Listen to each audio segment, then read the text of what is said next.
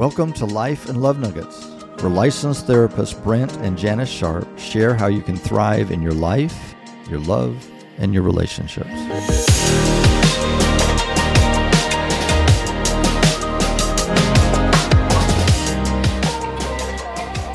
Hello, welcome back to Life and Love Nuggets.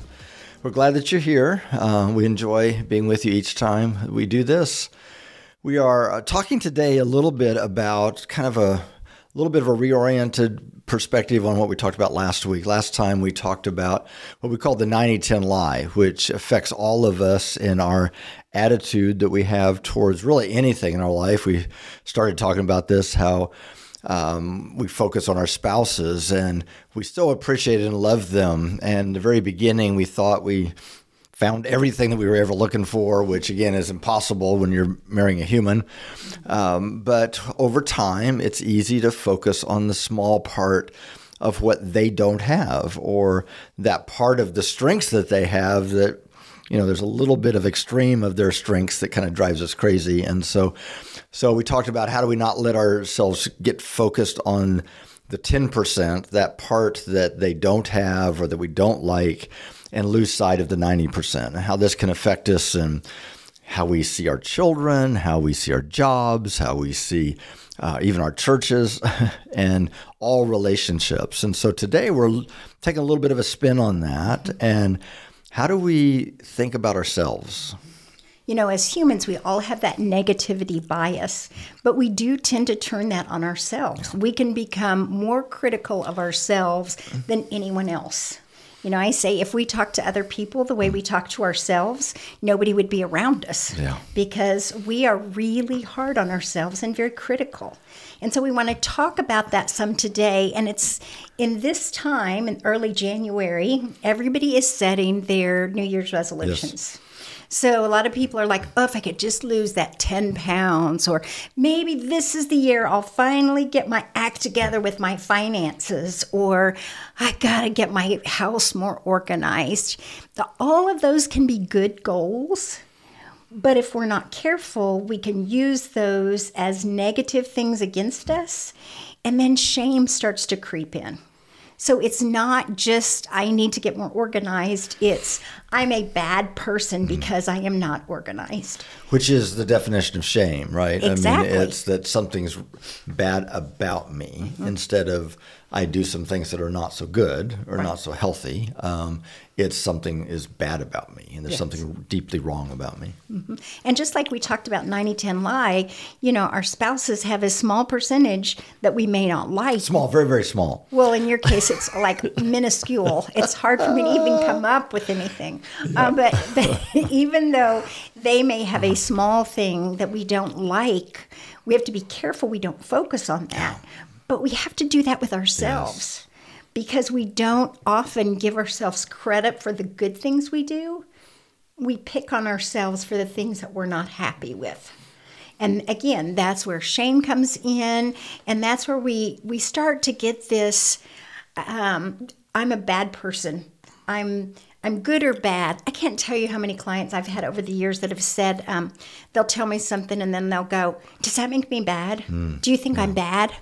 I, I think we've all got that child within us that it's like, "Am I a bad kid or a good kid?" Yeah, it's very much the difference between what I call the two C's, which is the difference between conviction and condemnation. Uh, they come from two totally different sources. They have two totally different purposes, and we have to recognize the difference. Now, both of these are going to come at us. Uh, one of these is condemnation, which we would, that's similar to the description of shame, Yeah. uh, which is you call yourself a Christian and you did that, you had those thoughts, or there's something just wrong with you or bad about you. Um, we believe that that comes from the opposite of the source of life in the world, um, the opposite of, of God's influence in the world. And that really kill, comes to ki- kill, steal, and destroy. It really paralyzes us. It, it says there's something wrong with you. Um, I mean, I think one of the challenges that we have with shame is that and condemnation is we've had well-meaning people in our life Yes. use this to try to manipulate us, um, to try to get us to be good boys or girls. And we've probably used it too. Yeah. And so, because we th- we've had well-meaning people do this, mm-hmm. whether it's parents or pastors or teachers or coaches or whoever it is, uh, we think, well, maybe that's what God thinks about us. Yeah. But conviction is a totally different thing. It comes from a place of God's love for us, which is fixed. Mm-hmm. It's there's nothing that you could ever do that would make me not love you. I mean, this mm-hmm. is what would come from the heart of God, um, and that's fixed. That's absolutely you couldn't you couldn't earn more of my favor and or more of my grace. You couldn't do anything bad that would cause me to not love you. But this that you're doing is not productive for you. Right. It's not helpful for you. It's not the way I've designed you so that you would thrive. Mm-hmm. And so let's not do that. Let's turn, which conviction, the purpose for conviction is just owning it and acknowledging it, mm-hmm. confession, and then repentance, which is I'm changing my mind. Instead of going this direction, I'm going to turn a corner and go this direction. That's the whole purpose of the heart of God is that we actually just become healthier and that we change and that we and that we live more into who we've been designed to be. And so both of those come at us. One of those is paralyzing, which mm-hmm. is shame, which is there's something bad about you and you're never going to be good enough and you're you're not right. And the other is yes, you're doing some things that are, aren't best for you, aren't healthy. Let's work on those. We want to welcome that voice in because yes. that is healthy, it's productive, it's life-giving. Mm-hmm. We want to we want to listen to that voice. It's it's the David prayer, Lord, search my heart if there's mm-hmm. something that's not quite right help me to see this and help me to do something different. We certainly want to welcome that voice in, but that's different than I'm bad. And right. and it's so easy for us to think towards ourselves in shameful ways. Oh yes. Um, that we think that we're not good enough, or we're we've messed up, and somehow we're never going to be good enough. Mm-hmm. And and that's what we want to talk about going into this new year is how do we make sure that we don't listen to that voice and that lock us down and paralyze us. And some of it is voices from our past. A lot of it is cultural. Yeah. I mean, we have this pressure to be perfect in our culture. There's so much stress on us to do everything well. Um, a lot of times when I'm working with clients, I will talk about good list, that we have good lists in our brain of what good people do. You know, good people exercise this much, good people give this much to a cause and, and then you add good women, good men. Good wives always make sure they do this and this and this and this. Good mothers do this and this and this. We have these, all of these lists of wives, mothers, sisters, brothers, everything. Um, parents of school age children, you know, how were your Christmas gifts to the teachers this year? Oh, you know, there's all of these things, and the problem is it is literally impossible to meet everything yes. on every list. And sometimes it's impossible within the same list. So I always use the story or the example of um, when the kids were little. I always wanted to have like warm cookies, uh-huh. warm chocolate chip cookies when they came home from school. Didn't get it done that much, but I always wanted that. That was what good mothers did. Um, and so I would make them chocolate chip cookies. And then while they were eating them, I felt so guilty because good mothers didn't give their kids that much sugar and Needs fat. To be nutritious. and so then I'd go, okay, well, I'll have apples for them. Well, then when they ate apples, it would be like, well, who wants to come home to apples after school? You want cookies when you come home. So there's all of these expectations that we have. And we end up beating ourselves up and saying we're bad when we've really put impossible impossible standards before ourselves. Yeah, absolutely.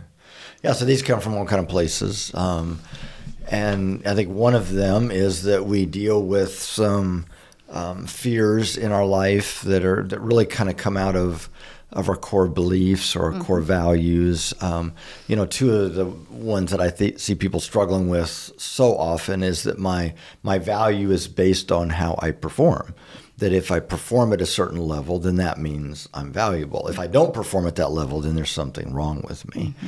And the other is what people think about me. You know, do people like me and do they um, think that I'm good? And so we're striving to try to meet these expectations. Mm-hmm. Um, and if that is our core belief that my value is based on those things, I can tell you this is going to be a rough ride right. as as a as a as a life because mm-hmm. there's no way, first of all, that you can please everybody. Right. Um, you're going to try to make this person happy, and then they're going to change on you the next day and decide they want something different. um, and performance, if we perform at this level, and then we think we've got to just go to the next level and the next level and the next level, and it, and if that's what we're basing our sense of self on, then we're never going to be fully satisfied in that. And so the um, now now not surprised that we base our sense of value on those things because this is how our culture is designed. That's I mean. Right.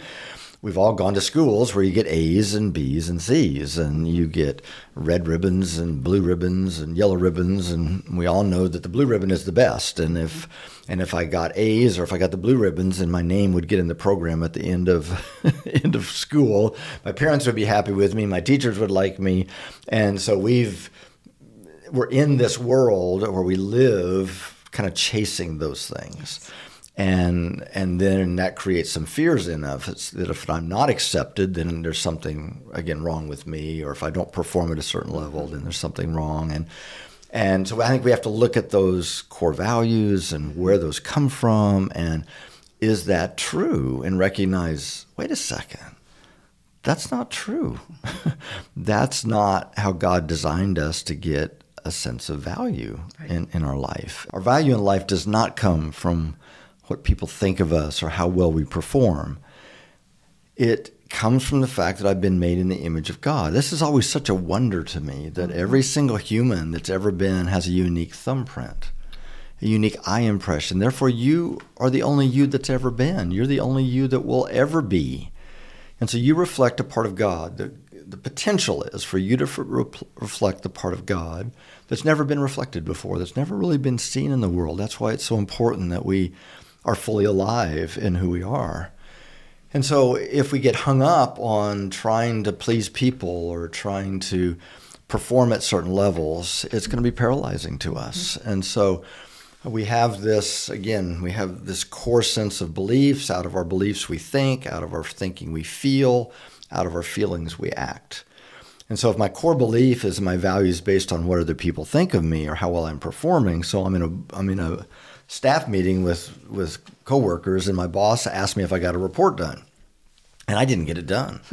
and I should have got it, gotten it done, but I didn't get it done. And but I'm afraid of what he's going to think. I'm afraid of what these people are going to think, and so I don't quite tell the truth. But our value in life does not come from how we perform or how um, we please people. It just is never going to be satisfying. Our value comes from the fact that we've been made as a unique image bearer of the nature of God. But that's where we get our sense of value from because he's he's imprinted that in us. And so we can't work to please him better. We can't um, if we mess up, it's not gonna uh, he's not gonna stop caring for us. Uh, we don't lose our sense of identity.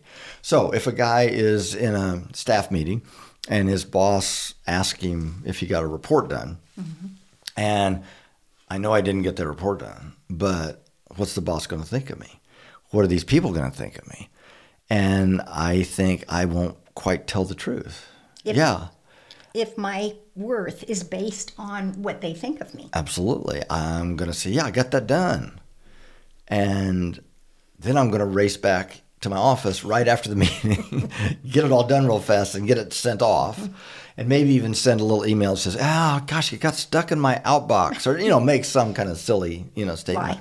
Mm-hmm. I'm going to lie because the way this works is we have a core set of beliefs. Out of our beliefs, we think. Mm-hmm. Out of our thinking, we feel, and our, our feelings, we act. So if my core values based on uh, what other people think of me, if that's my core belief, then my boss asked me in the meeting, "Did I get the a report done?" My thinking is going to be I've got to make them happy.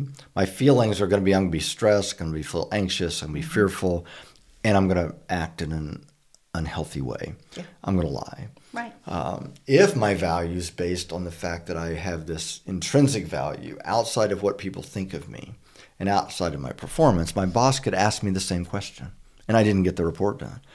And my thinking is going to be, up, oh, didn't get it done. I wondered going to have to work on that and get you know the reports in on time or why why didn't I get that done? I'm going to be much healthier thinking. Mm-hmm. My feelings are going to be less stressed, less fearful, and I'm going to tell the truth, regardless of the consequences, because right. I'm not based on the fact of whether my boss is happy with me, mm-hmm. on whether I tell the truth or not. Mm-hmm. And so, so some of this sense of self comes out of we're believing lies. We're yeah. believing things that are not true because we're trying to live our life based on things that are not true. Mm-hmm. And so uh, a huge part of us getting a better sense of self, a better focus on self, is reminding ourselves of the truth of who we have been created to be. Mm-hmm. And it's really looking at what are our core beliefs. And the culture that we're in, and probably all cultures, it's really easy to base our worth on what's acceptable in our culture. And a lot of it has to do with this at this time in our culture is doing things that are big or doing things that are special. Um, you know, we can't just do something for it being normal. It has to be over the top. It's, you know, influencers are so important right now, which is great. We're getting so much out of it, but we've done so much remodeling over the last like five or six years in different buildings. And it's amazing how many people go, oh, you should have had it recorded so you could have a TV show. Right. So the fact that we did it wasn't enough. it's it was for us, but it's that idea of it should be bigger than that, or even you should be making money Monetize off of it. it right? yes, yes, absolutely. I mean, we had the same thing with um, this summer. We wrote a book. Um, we were in Scotland and we wrote a book about puffins, idea of our friends. We wrote children's a, book, yes. a children's book about puffins, Puffy, the unusual little puffin, and Puffy jumped in our backpack and came home with us to meet our grandchildren. So we wrote this book for our grandchildren, and we had it printed for them. I wrote it, and he did all of the the pictures, the photography in it. But it's amazing how many people will see it. Pretty much everybody I've seen or I've shown it to will see it and they'll go, oh, you need to get this printed and sell it somewhere. Like it's not enough to do it for our grandchildren, it's got to become something big. And I think we put pressure on ourselves that we have to do something large, where oftentimes it's small things that have an impact that we're not even aware of. So I think about when um, you've you've heard this story over and over again, but other probably some of you guys have too. But when I was in high or when I was in middle school, there was a high school boy, and he would come to the skating rink every Friday night, and I would go there, and he would sit in the snack bar, and he would um, read his Bible out loud for anybody that wanted to come and listen. Well, I was too cool to go and listen, and so I would stand around the corner and I would listen to what he was saying. And if any friends would come by, I'd act like I was fixing mm-hmm. my skate. But I was fascinated by him doing this, and that began my journey of faith that began to get me interested in God and in the Bible. And I thought about that man that, you know, probably is in his 70s now. And I've thought about him and I thought, does he ever look back now and go, "Boy, that was stupid. I did that when I was in high school," or does he think, "Gosh, have I done have I done anything significant in my life because I'm just a this?" And he has no idea the impact that it had on my life and my your, life, your yes. life, and our Thankful. kids' lives, and mm. probably other people's lives because I came to faith through that. Yeah. So uh, we have to be careful to not assume that we only do big things and those things are what make us worthwhile. And so all of these filters on how we criticize ourselves and think in not healthy ways about ourselves come from all different sources. Again, some of you um, did not have parents that really spoke life over you mm-hmm. and encouraged you and let you know that you were valuable regardless of how well you performed at school or how, how your grades were or uh, this, that, or the other, or you didn't have coaches or teachers or principals that spoke that into you, and so we get trapped in in kind of the human uh, way that we get our values mm-hmm. and get our sense of self. Um, you know, one of the things I came across s- several years ago, some of you are interested in the Enneagram. It's kind of become a new thing in our culture. Mm-hmm. It's actually an old thing, but people are a lot more aware of it now. Come it's around again. Come around again. It's a kind of a personality profile, and, and we don't know exactly how all this works, um, how much of this is nature versus nurture, mm-hmm. uh, how much of this is embedded in us at birth, how much of this is kind of formed. We all think it's both to mm-hmm. a certain extent. And I know that I was um, um, kind of naturally orderly and structured as a child when I was born and created. I think that's in my DNA. Mm-hmm. Uh, my dad was a colonel in the army, a wonderful man. Um, and did everything precisely and everything orderly, and so it kind of nurtured my natural orderliness into hyperdrive, and so um, become you know challenged in my life that things don't have to be perfect all the time. But but I identify the story I live into is uh, if you're familiar with the Enneagram as a one. Uh, with a kind of a nine wing, but a, mainly a one, and and it's a reformer. It's I like things to become new. I like to help things become better. And it's why I like remodeling. I like to take an older house and remodel it into new. I like to, it's why I'm a counselor. It's mm-hmm. why I'm kind of even doing this process probably is hopefully some people are going to catch some things and it's going to help them. Right. And, but one of my challenges, one of the shadow sides that we would call, because all of us have strengths and weaknesses. Mm-hmm. And one of the things the Enneagram is good at is it helps us identify our, our shadow, those things that are not as healthy for us, maybe things that we developed in childhood that were helpful to us, but now as adults aren't so helpful for us. And um, so, one of the challenges I face is not being able to relax, not being able to stop and smell the roses and just really experience the joy of life. And and I'm always thinking I need to do something better. I need to do things exactly right. And and if I don't have things completely finished, I need to finish it. And and so that's one of the ways that I am not very graceful towards myself. And so so we did a uh, complete house overhaul. It was a kind of a post um, empty nest um, where we kind of going to make it like the way we like it. Yes, for just so us. Got everybody launched and through college and married and, and on their way. And and um, because I like to do it a lot myself, I took a long time. Bless your heart. It took about a year. It was to, done incredibly you know. well. And so, um, I used to joke that um, Brent would never let me paint. Mm-hmm because I just kind of did like an impression of painting. She's an impressionist. I wanted the colors where he did everything perfectly. Well, after a number of years, I'm like, I don't want my painting. I want it painted his way because his way is always going to be good. yeah. So anyway, it's a, it's really nice. We like it. Mm-hmm. We love it. Um, and uh, there's certain things that it's nice to have some perfectionist yes, put into. Uh, I always say that I, you know, I love my heart surgeon to be a perfectionist. Mm-hmm. You know? Um, and our accountant. And our accountant to be mm-hmm. a perfectionist. And so, um, but I found myself at the, I was just almost finished. And I just didn't have the time to complete it. I was like 95% finished. And, but I found myself every night coming home going, Brent, just get this done. And, you know, why haven't you gotten this finished? And you could really enjoy it then. And, and I really felt just this tug, internal tug, and it felt like it was the Holy Spirit going, "What? Wait a second here." let's put this in proper perspective, okay? And I felt led to just just don't finish it right now. Just mm-hmm. you're too busy. Just relax and enjoy what you've done already. Well, at first I thought this was coming from the dark side, of course. Okay, don't finish this. this or me, which could be the dark yeah, side. Yeah, and so, um, and so I took some time, I think maybe 30 days, and I just felt impressed to come home every night and go into one of the different spaces and just sit there for a few minutes, five or 10 minutes, and just think about what we had done and look out and look at the whole bank of doors that we put on the back of the house. And we just, I love how that looks and how it's all coming together and the light that it lets in. And this is such an enjoyable space now. And and just until you can feel the joy in it. Mm-hmm. And at first, it was a little hard. It took a little while to to shake off the. But over there in the corner, I need to finish that, you know. And uh, but I was able to do that, and eventually be able to just enjoy this. Yeah. And and now, fortunately, I felt led at the end of that to go ahead and finish it. That would have been cruel and unusual. That's true.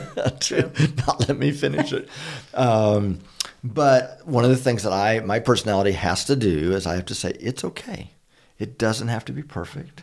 Because uh, even if we get something what we think is perfect, then it's, something else is going to mess up. Mm-hmm. You know, mm-hmm. nothing, life is just not perfect, and so I have to learn how to stop and not be hard on myself. And why haven't you finished this Brent? And come on, get this done. And and uh, and be able to just slow down and think of the good, yeah. and appreciate and focus on those things to be able to enjoy the journey um, of this process. And so one of the things that that can help us as we step into this new year is what are the what's the good?